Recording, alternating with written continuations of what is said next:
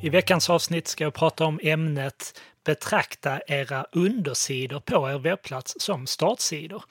Så att det jag ofta ser det är att många inte tänker på att man har mer än en startsida på sin webbplats. Och det här är kanske i synnerhet sant för e-handlare som gör mycket shopping och produktkatalogskampanjer i sociala medier.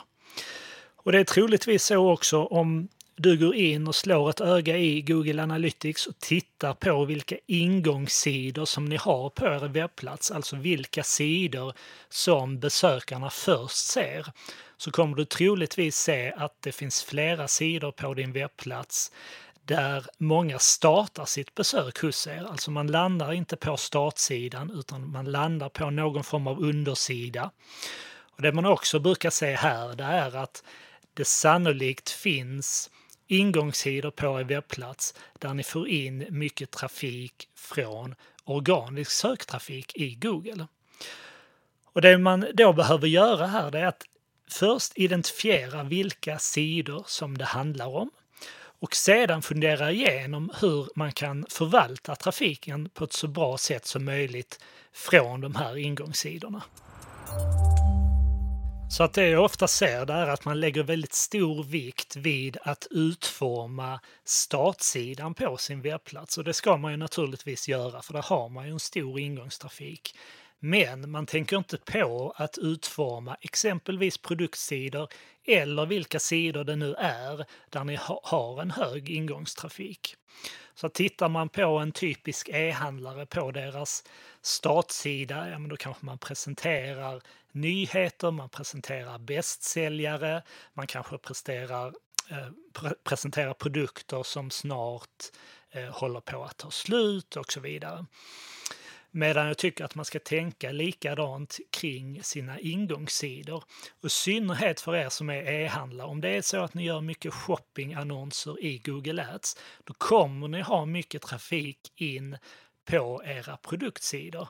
Likadant om ni gör katalogförsäljning i Facebooks annonsverktyg då kommer era webbplatsbesökare nödvändigtvis inte landa på er startsida utan kunderna kommer landa på en enskild produktsida.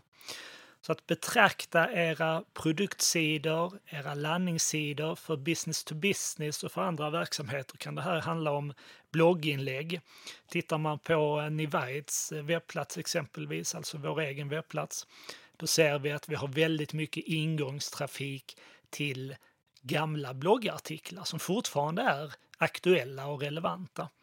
Och det gör ju att vi försöker lägga tid på de här bloggartiklarna. Vi håller dem uppdaterade, vi funderar igenom hur vi kan förvalta den trafik som kommer in på ett så bra sätt som möjligt. Så som ett nästa steg så föreslår jag att du slår ett öga i Google Analytics. Du går in och tar reda på vilka de här ingångssidorna är. I Universal Analytics så hittar du det här under ert eh, webbplatsinnehåll under förvärv. Där har du också då en meny som heter målsidor. Nu ska ju Universal Analytics fasas ut. Har du ännu inte installerat Google Analytics 4 så måste du göra det så snart som möjligt på din webbplats. Det är lite krångligare att få fram det här i Google Analytics 4. Men du har alltså då en flik som heter rapporter och där har du något som heter engagemang och därunder har du sedan en meny som heter sidor och skärmar. Och eh, bland dina kolumner då så vill du leta efter något som heter antal händelser.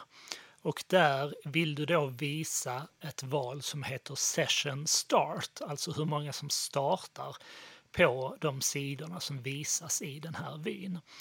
Och då kommer du få fram vilka ingångssidor som är populära på din webbplats.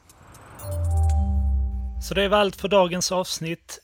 Titta på de här undersidorna, börja fundera igenom hur ni kan förvalta den trafik som landar på de här sidorna på ett så bra sätt som möjligt.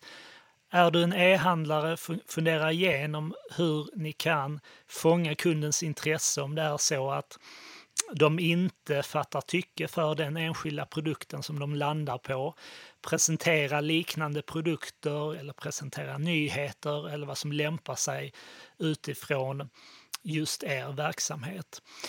Är du business to business verksamhet så fundera igenom på hur du kan fånga leads via de här sidorna. Kan du presentera någon form av nedladdningsbart material i anslutning till de här populära ingångssidorna? Vill du ha mer tips och inspiration så bläddra gärna igenom poddarkivet. Gå gärna också med i Facebookgruppen Digital kommunikation med Johan Åberg där du kommer att kunna diskutera dagens avsnitt.